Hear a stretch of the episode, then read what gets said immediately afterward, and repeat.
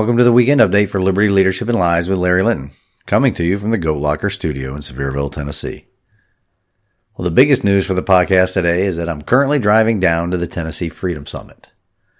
This trip is made possible by the supporters of this podcast. So for people like Glenn and Professional Auto, AJ and Proposal Logic, Kathy, Terry, thank you very much. Your support is helping me spread the word. And I am really excited about this event. It's coming on the heels of celebrating our republic's independence. This event, this Freedom Summit, is where patriots are gathering, where we will focus on restoring our founding fathers' vision of a self-governance by true servant leaders. This pays homage to their fight for liberty. I also want to wish safe travels to some good friends, battle buddies, or Army shipmates from my time at the U.S. Army Sergeant Major's Academy. They stopped by for a visit Thursday evening. Godspeed and safe travels to you both, Bobby and Kathy. Denise and I really enjoyed your visit. Oh, before I forget, I hope the audience remembers when I told you about reaching out to the journalist about his views on executive orders that were issued by President Trump in his first few months of office. He is a super liberal journalist that goes by the name of Theo Horesh. Please Google him. T H E O H O R E S H. His articles or his blog posts will remove a few IQ points after you read them, though. Remember how I discussed the article he titled, This is How a Democracy Devolves into Tyranny? He was moaning about Trump's executive orders in March of 2017. Well, I pointed out to him that Dementia Joe had more than tripled President Trump's number of executive orders in that same time period. And he replied by cheering that.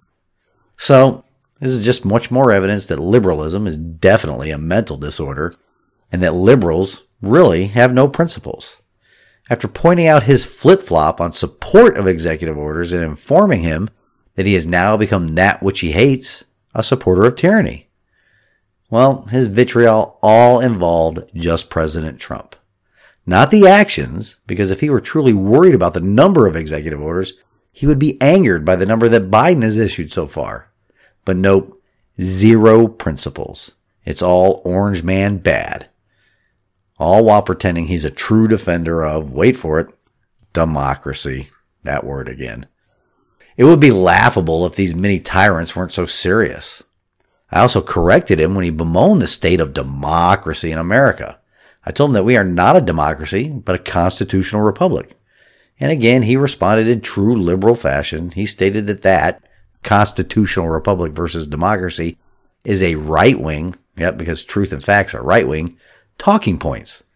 Then he told me to perform an unnatural sex act with a sheep and then took his ball and left the playground, so to speak. He blocked me from future conversations. So it's just a lesson for you all. Engage liberals with facts and logic. It's like garlic to vampires. They cannot battle in the arena of facts and logic. They will pick up their ball and go home. Back to their parents' basement, probably. And that's where they need to stay out of public view and out of public life, where they can no longer destroy our institutions. For local and state news, this coming week, the Constitutional Conservatives Tennessee is having a presentation on critical race theory and the 1619 Project on Thursday. It will take place at the Sevier County Courthouse at 6 p.m. While the state assembly here in Tennessee has passed legislation banning this stuff from being taught in our public or government schools, the proponents are very sneaky. They don't label the curriculum they're pushing as critical race theory. They just provide it under different names and brands in order to slide this material into our children's classrooms.